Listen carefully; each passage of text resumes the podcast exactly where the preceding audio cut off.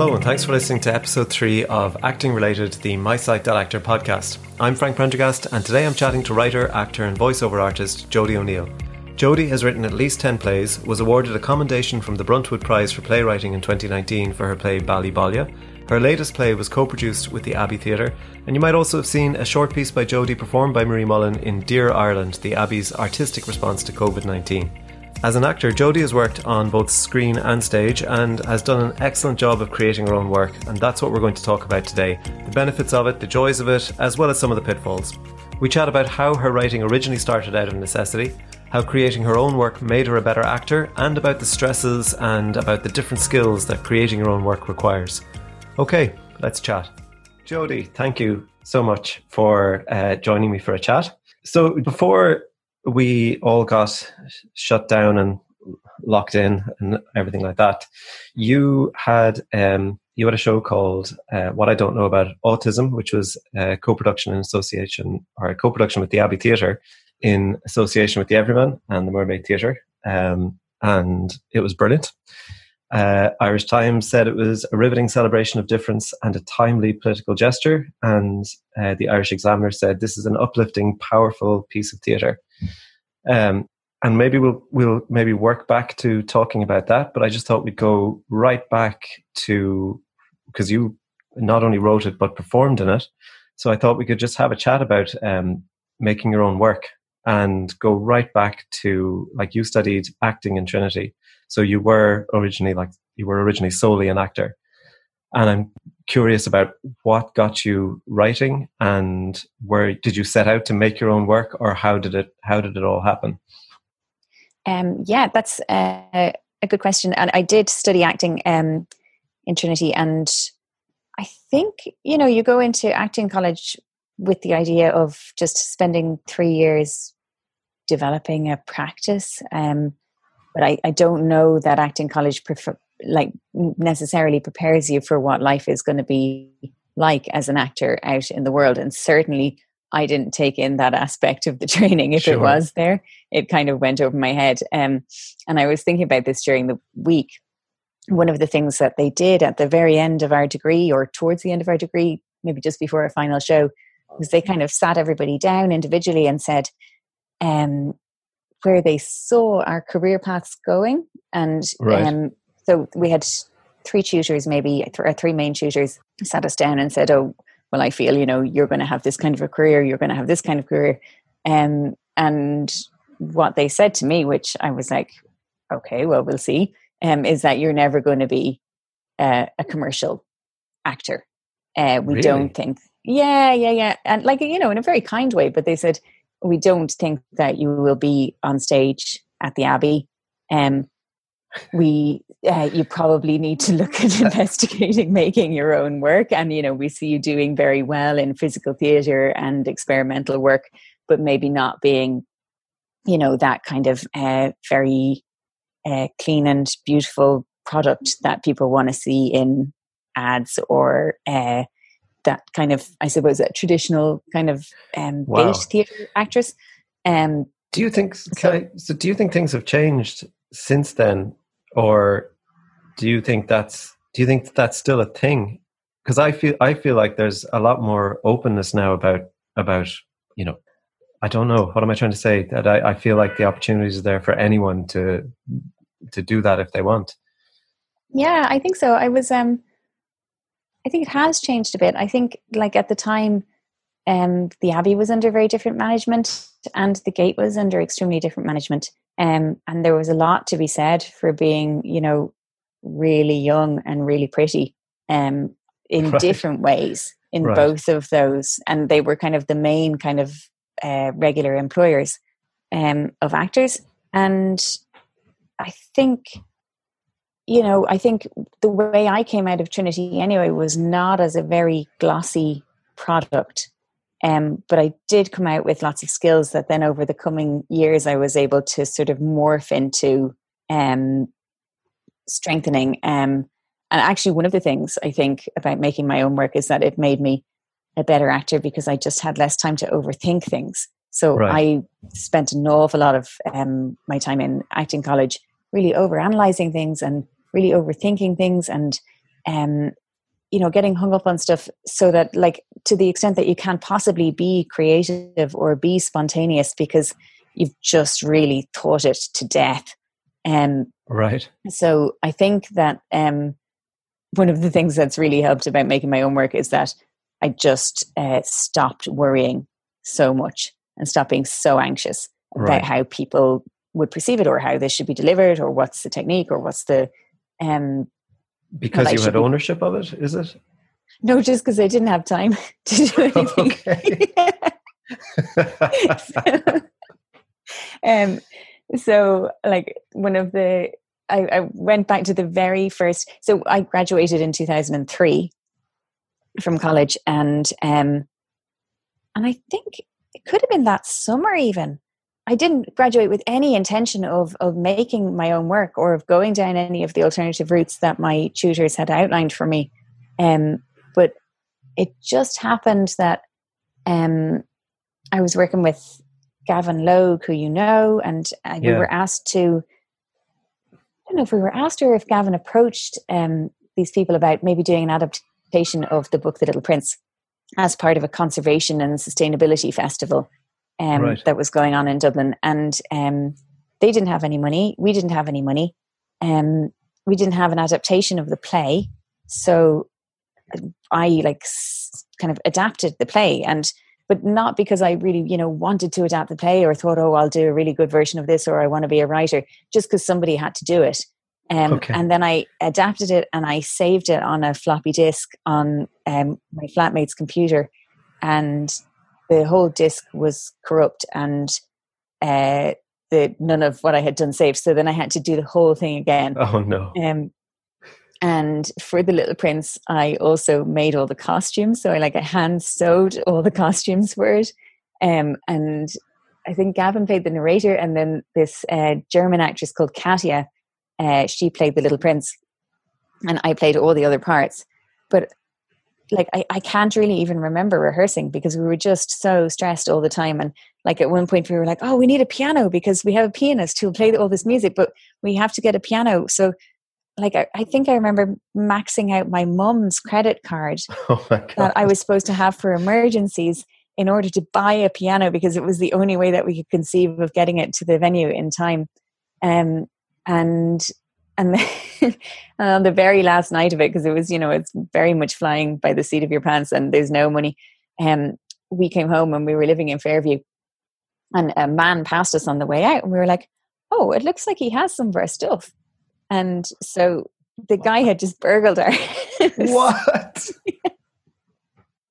But we were so stressed at this point and like also just so relieved that we had managed to kind of send pull this production off that we just kind of let him leave and then oh my uh, god and and it didn't even seem weird do you know that somebody would be robbing our house you were just like oh that's the next thing yeah so um so that was my first experience of um making my own work wow um yeah. and uh it's followed a similar vein, I think. um, but you know, to to a greater or lesser degree, like that, I sound really glib. Um, like there's loads of um, brilliant things, but when I when I think about making my own work, the main thing that I think about is that at every production, I was writing them all down earlier to try and go, okay, uh, and there were more of them than I thought. Sure, because um, I blanked out the experiences, but, but um, at at on all of them, I have this memory of getting to a point where I don't have time to walk anymore. So I just run everywhere. Sure. Um, yeah. Because that's yeah. how you can maximize your time. And I yeah. think, you know, when you think about it, I suppose in terms of being an actor and you start to write your own work, that's a really natural move, I think, you know, and it's a really logical move. It seems to be in, in many ways because, you know, you can write for yourself, you can write to your strengths, so you can cast yourself, sure. you probably have friends who you can cast so there's that whole kind of community thing.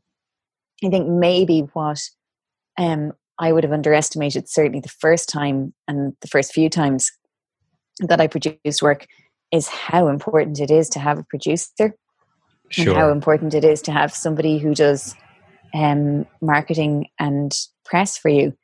And I think that the reality and the challenge of making work, certainly in a profit share or a fringe environment, is that generally you are those people. So you yeah. are the producer and you are the marketing person. And for me, um, nothing I, I, can market anybody else's stuff but nothing um, sickens me more than trying to sell sure my own stuff which and is i, I mean a, which is really common um, but yeah it's true because I, I know we we kind of chatted before about the fact that you know make your own work it's kind of bandied around a lot. And i think it's fantastic. And i think what you know i think what you're doing is fantastic and your work is fantastic. And anyone who can make their own work i think it's brilliant.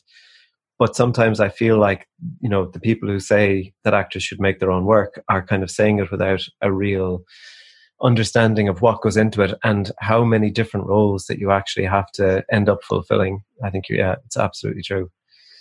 Um, yeah definitely. And i think it's the reason you know and actually i think there so i think the gaiety school of acting um i don't know if they still do it but they um they brought in a project called manifesto um, where the students did make a 20 minute piece, kind of as part of, I think it was as part of their second year of college. So, in addition to their showcase and their final college productions, they would have the responsibility of self producing a piece of their own work that they could then look at maybe extending for a fringe platform.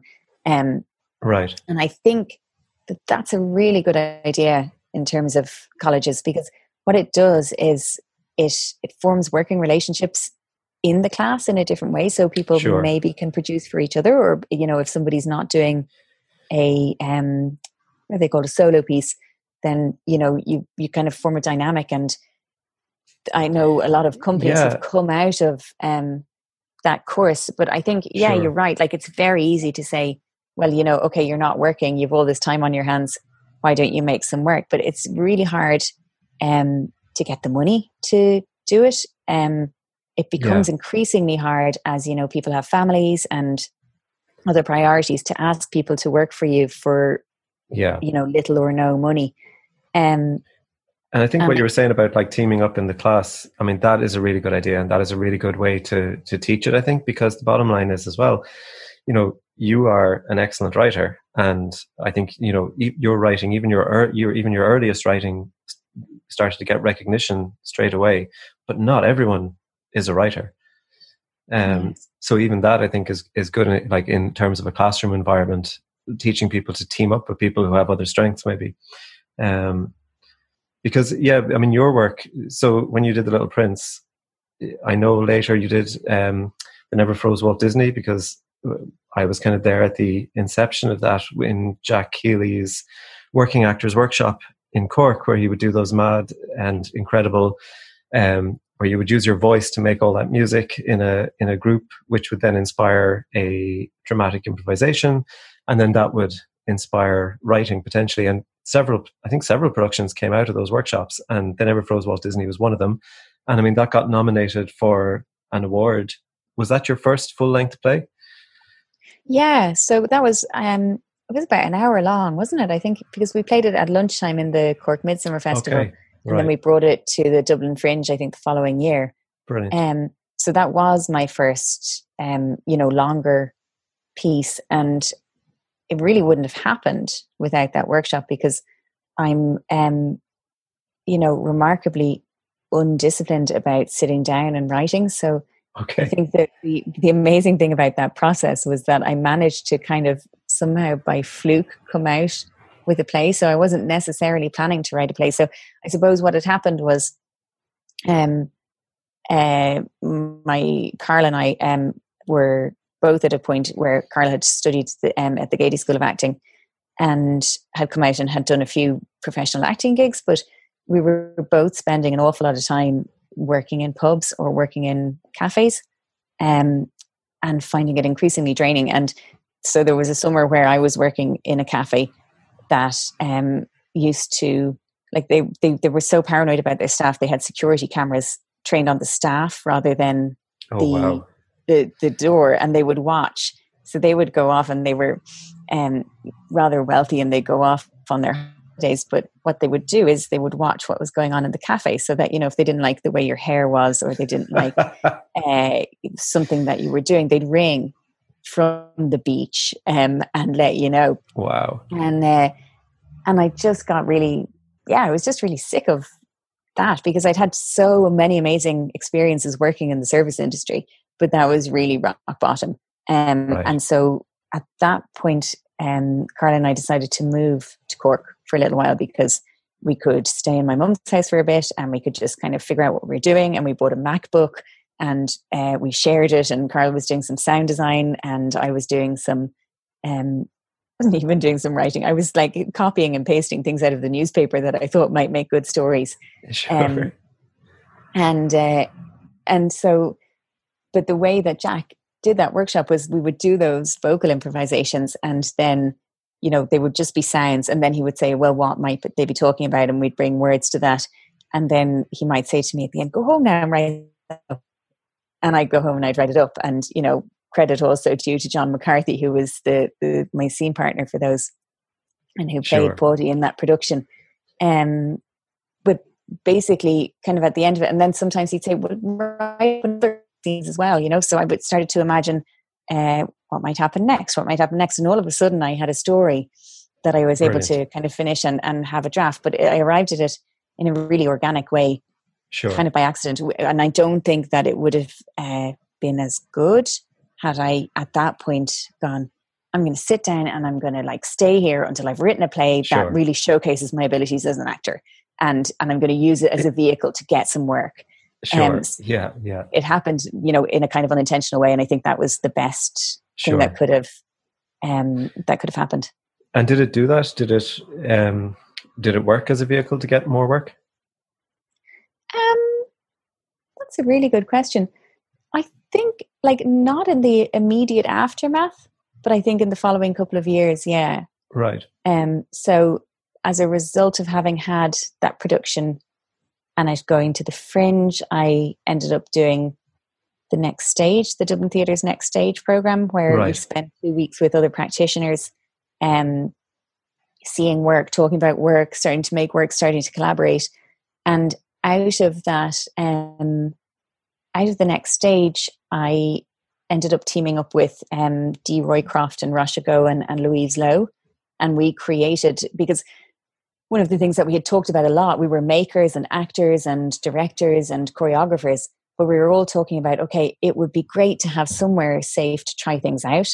And we didn't feel like that really existed. And so people were talking to us about oh it's so exciting in london because they have scratch nights where you can just try things out and it's rough and ready. And you know if it doesn't work right. fine. But if it does then you've got you know you can kind of bring it on to maybe apply for funding. So we set up um, with project art center a new work platform called Project Brand New, which was um, designed to showcase the work of theatre makers, but also, you know, we were completely transparent about the fact that, yeah, we were also going to showcase our own work through it, but through an application process. So we, sure. if one of us wanted to make work, we would apply through the application process as well. And, you know, one of us normally would make a piece per project brand new. But the great thing about that, I think, was that there were four pieces per night over three nights. It was in Project Art Centre. So from the outset, it's sold out. Right. And we and so people who wouldn't have had a chance, people who wouldn't have been able to get people in to see their fringe shows sure. necessarily, were able to play to a packed industry audience in Project Brilliant. Art Centre. The audience were only paying a fiver. So, you know, it was like what 125 per piece so if one of the sure. pieces wasn't great they could deal with that really sure. easily um, and what we offered i suppose as uh, producers was um, dramaturgical support if people needed it or writing support if people needed it or if people needed to outsource um, a professional we could kind of help to link them up with somebody who could work with them and then we had a really good um, production manager who would work with us so we would light it reasonably professionally um, and we would assist with sound and then we document it for them so everybody went away with really good production shots and really good um, video archive footage so that then if they wanted to say let's take this 20 minute piece to the next level let's apply for arts council funding they had all the materials to go to the sure. arts council with and also they had you know maybe we had a comment process by which people could feedback so they actually had audience feedback so they could prove to the arts council that there was a hunger for this piece to get further development and i think like yeah. that's essentially how i got on the arts council funding ladder was through a 20 minute piece right. that i did in, in project brand new um, which was the start of celebrity um, but in terms of Brilliant. in terms of being in, so like they never froze Walt Disney was the first step, and then that led to the next stage, and then that led to Project Brand New, and a lot of the professional work. Like I worked a lot subsequently with Rough Magic, um, theater company, and I think you know I think Lynne just used to come to Project Brand New and saw me in a few shows, and um, Brilliant. yeah, was incredibly supportive of both like me as a maker making my own work and um you know, it was the start of me uh, being an actor with them for a few shows. Brilliant. Yeah, brilliant. Is there, uh, I mean, Project Brand New is just a brilliant idea. Do you know of anything like that operating at the moment?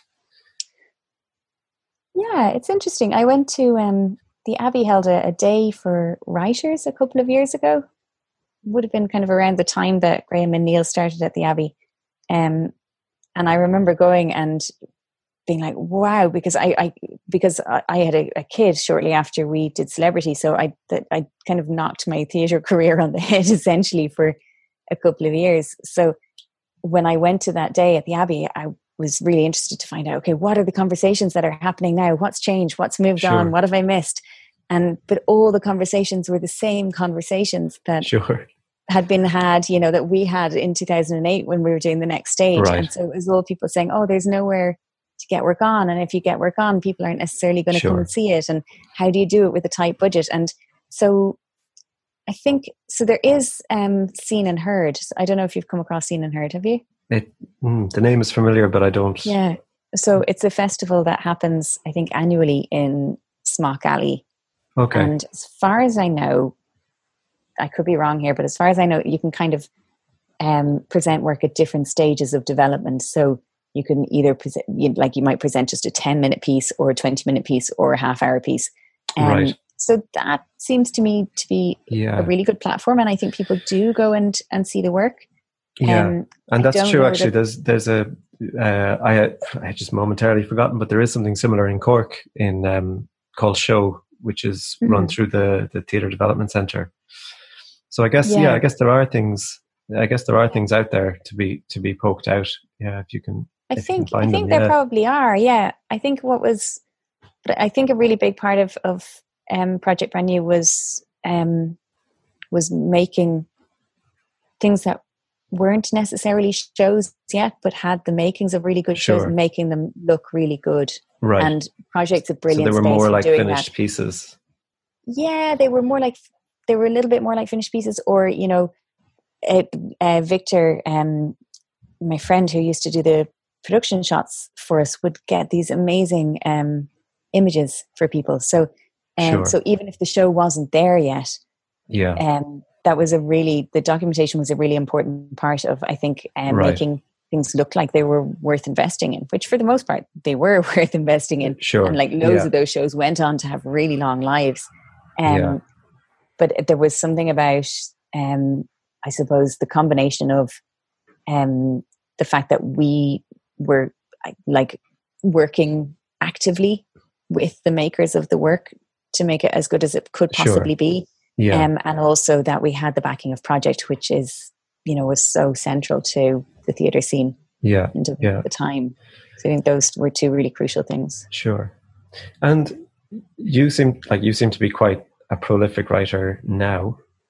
Um, when you write now, are you drawn to the writing itself are you still writing to make work for yourself or are there different does it just depend project to project yeah that's good. Um i've been thinking a lot about this lately when you know we all have to stay in our houses and um yeah.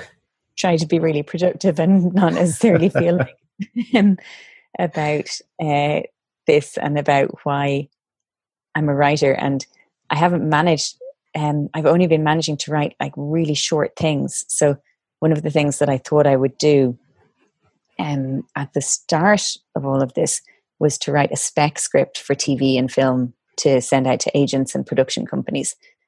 Like I haven't even I haven't even been able to start looking at mapping out beats for something like that. Right. Um, so what I've been doing is writing these really like short pieces of drama, short pieces of. I wrote um, that piece for Dear Ireland, so that kind of was a nice springboard into okay, maybe short form is my way to go at the moment. And, sure, yeah. Um, Dear Ireland being the the Abbey theatre uh, kind of lockdown theatre pieces, which were all yeah ten minutes each. Each one was ten minutes and um, uh, put on their YouTube channel.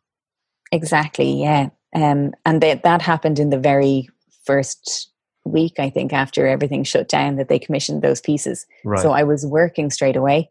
Um, but one of the things that's become really clear is that I just have no rigor um, as a writer to sit down. And it's, you know, obviously it's it's tricky because I'm kind of homeschooling Tom in the mornings and sure. uh, my son and then so our, our lives are pretty busy at the moment. So normally my writing time would be um, when he's at school. So I would go to Laoghaire sure. Library and I'll like catch up on whatever admin, whatever writing I can do. And um, and I think actually part of it is just that my brain thinks really um, compartmentally. So so what I don't know about autism is uh, twenty six scenes, all right. addressing a different of autism or what it is to be autistic. Um, and some of them are uh, fictional and some of them are, are not. And um, but I think I partly I wrote 26 scenes because I wanted to create a fragmented sense of narrative for the audience. But then I realized that I'd also written um, this play Ballybollia, um, which uh, was part of the the Fishamble Play for Ireland um, program. But that's um you know that didn't have to be compartmentalized but i did write 17 okay. different plays each one based on a government department and each one depicting um you know aspects of right. uh, of community life and political life and how they uh, cross over in ireland so i think that maybe i'm just not very good at writing narratives that go from start to finish and that um, maybe it's an attention span thing but i tend to write in in bite-sized things. But I think interesting. I don't know right. these.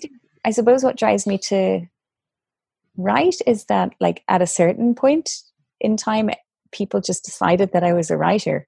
So then you kind of go, writing opportunities come up, and so right. Uh, and I, you know, and that that sounds. Um, I don't mean that to sound kind of oh well, I just write about whatever somebody tells me to write about because there are lots of things that I feel um, compelled to express. And how I do that is through writing. So I'm not necessarily writing um, in order to create acting work for myself, um, because it's much easier if somebody just casts you in your in their show and uh, yeah. gives you yeah. a part. But that doesn't. yeah. I'm not. Um, I don't get that much work from auditioning, I don't think. So I tend to get work if somebody sees me in something and then they go, Oh, you're the right person maybe for this one, or would you like to come okay. in and do a rehearsed reading? And that sure. tends to be because I don't operate very well in audition conditions. Sure. Um, I don't think. Um, uh, so yeah, I think.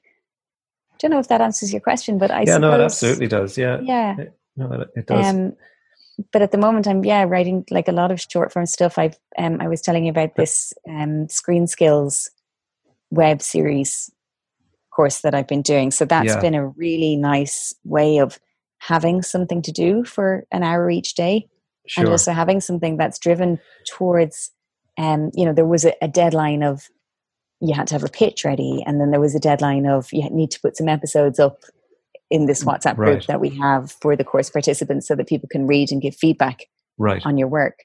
But that's a really manageable goal, sure. I think, at the moment yeah. because, you know, you're looking at totally different when we're looking at, you know, two or three minute episodes as opposed to sure. this monster in my head that the spec script idea has turned into.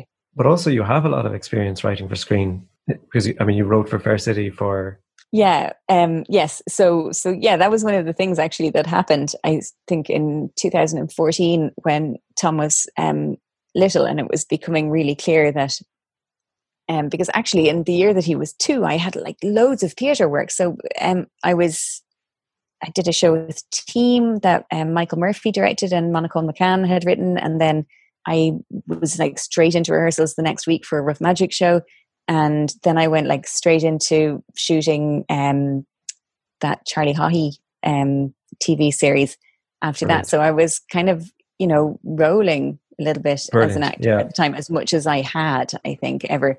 Um, but it just became really clear that it was going to be a massive strain for both Carla and I to be working in theatre and being, and that that of wasn't course, a particularly yeah. nice life to be offering a child either. So, um, so at that point, I wasn't some like I didn't kind of at, at some point go, oh, you know, I'm going to take a conscious step back here. But I did think, okay, well, I need to explore other avenues, and I had done a little sure. bit of writing um, for children's apps, and um, and that was great. Um, but again, it wasn't kind of consistently giving me work. So the opportunity came up to go into the story room on Fair City.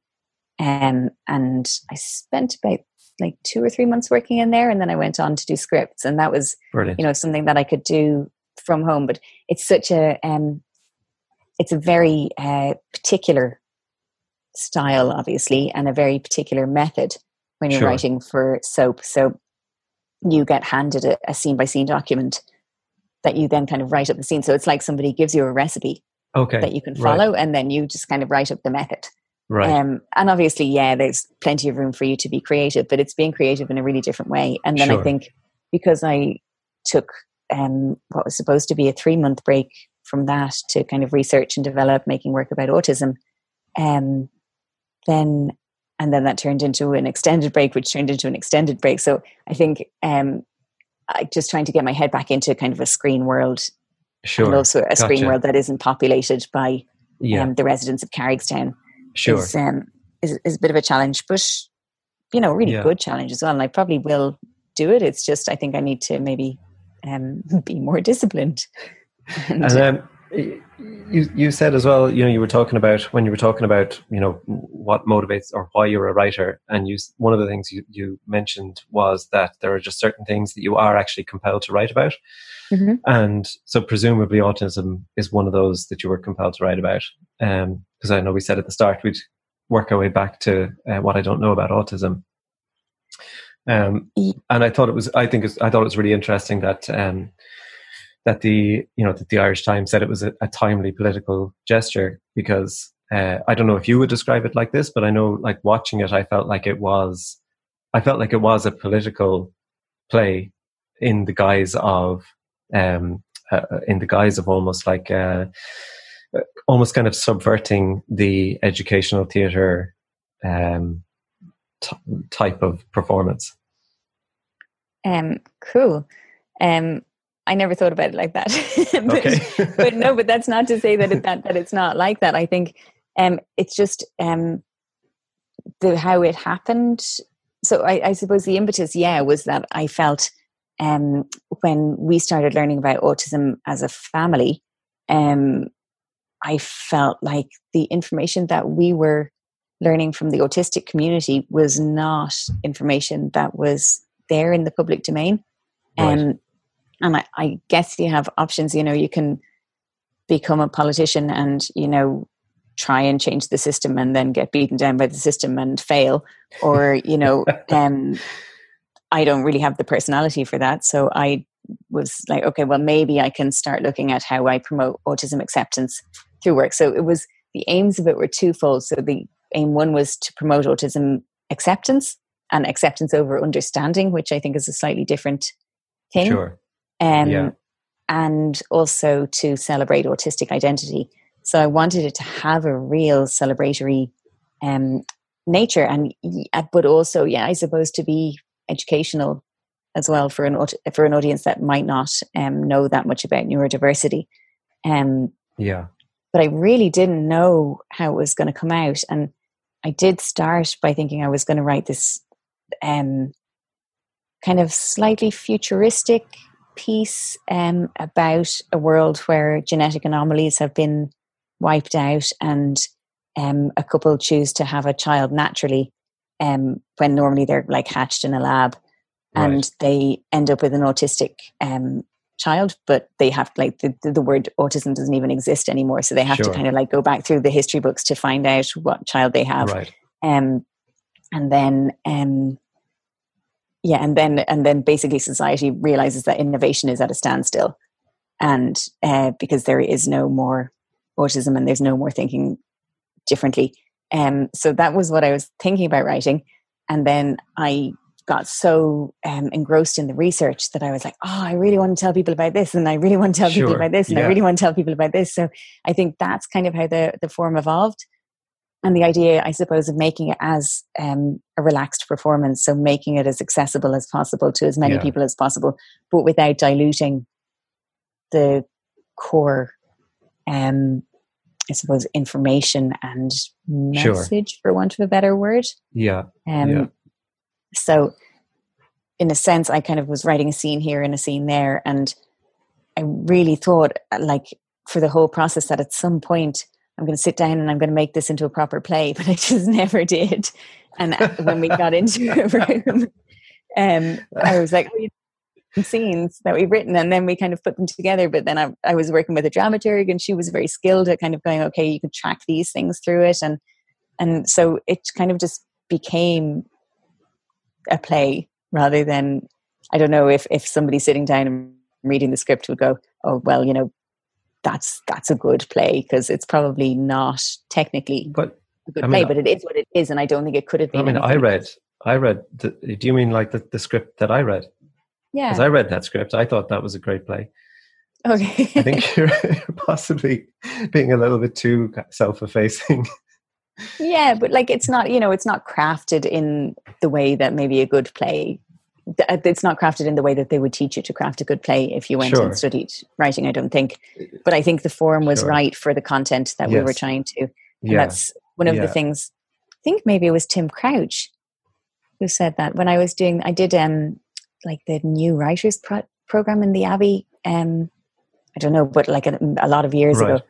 Um, and Tim Crouch was one of the mentors. Um, who came in, and I really hope it was him who said this and not somebody else but about you know um like finding the theme and then finding the right form to express that content so that doesn't Right. have to be a three act structure or it doesn't have to be sure. anything you know as long as it's communicating what you wanted to communicate then that's Certainly. okay and Sounds like something Tim Crouch would say. yeah, Yeah. let's let's give it to him i'm sure he can't remember Uh, Brilliant. And um, so obviously, yeah, I mean, you had you had plans for what I don't know about autism, um, Mhm. which I assume will will kind of be have to be picked up at a later date. Um, do you still have kind of future plans for it? Yeah, I mean it's it's um it's so interesting how things happen, isn't it? So I think like when we did um celebrity in 2011 there were like lots of plans for that to have a life as well Sure. and um then I was having a baby so that kind of shelved that and then Sure. coming out of what I don't know about autism, I was going, oh, this is great. You know, like there are no barriers here because it's Yeah. sold out. So it's really Yeah. clear that audiences want to see it. Um, it's gone really well. The cast are all really happy and want to do it again. And uh, so it was like there was nothing in the way. Of it. yeah. and then like, oh, okay, pandemic, Yeah, that'll stop yeah. it. Um, so yeah, I, I would love for it to have a future Sure. life just because Yeah. I think um, I think the demand is there for it, and I think it, it could easily have another life. I've been kind of thinking and about. is. Sorry. Yeah. Go on. No, I think I guess I've been thinking about like how it might, you know, if things go on and on, and we don't know what's going to happen with theaters, but that it could potentially have a life on Zoom. As okay. a, yeah. Yeah. Yeah. because it's so interactive, I think that Yeah, there's the possibility of maybe filming some of the scenes in Brilliant. advance if we could get people, you know, together in a safe way. And Yeah. then actually having those conversations that we had in the theaters with the audience yeah.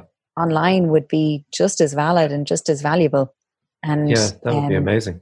so I think that's certainly something that I'm that's going around in my head because it may not be possible, you know, to bring it back in the and I don't nobody knows what's going to happen with the next round of Arts Council touring funding. Of course. um, yeah. So there may not be any Yeah. money. But um yeah, we just Brilliant. we just kind of so, have to see it. So as we kind of wrap up, um, just do you have any other kind of future plans on the horizon? Um, any future plans? I guess. Um, yeah. So I just in the very short term, I'm working with um, Niall Cleary from Graffiti and um, an actress called Amaya Gillespie, um, and that's been lovely because I, I when we when we wrote the Dear Ireland pieces, um, I wrote three pieces just because I had kind of three voices in my head that had things to say. So I wrote the three pieces, right. and um, obviously the Abbey was only going to be producing one of them, so I picked a piece, and that was the one that went out. But then I had been talking to Niall about you know how theatre maybe can work and how you can have a live experience online, or maybe not even live. Um, and so I had sent him this piece, and he was uh, very enthusiastic about it. And then because I have been doing this web series writing um, course, I've started to to look at that as more of a, a webisode idea. Um, right. So we're going to film, I think, maybe five or six episodes over the next couple of weeks and start just putting them out online, um, kind of just to see what happens. Not with any great anticipation of it, uh, you know, being a hit, but just kind of just sure. out of curiosity to see, okay, yeah. how can we create a presence online? How can we yeah. put this character online? Um, and how might audiences interact with her or brilliant or not? So that's kind of the that's the immediate um, plan Excellent. with that. So thank you, Jody. Thanks a million for uh, chatting with me. Um, that was uh, that was a lot of fun and also really informative and yeah, just loads of loads of really interesting insights in there. So thank you so much again. Thank um, you very much. And uh, yeah, I look forward to chatting to you soon. Cool. Thanks. Cheers. Thank you so much for listening. If you'd like to know more about Jody's work, you can check out aboutautism.ie for info on her play What I Don't Know About Autism. And she's also working on a web series with Graffiti Theatre Company. You can check out their YouTube channel. Uh, I'll put a link to the first episode in the show notes so that you can find it easily. Please do subscribe if you haven't already on Apple Podcasts, Google Podcasts, Spotify, or wherever you usually listen to podcasts. I'm Frank Prendergast. You can find me on Twitter at FrankieP, that's F R A N K I E P. And if you're looking for a quick, easy, and affordable professional actor's website, do check out www.mysite.actor. See you next time. Cheers.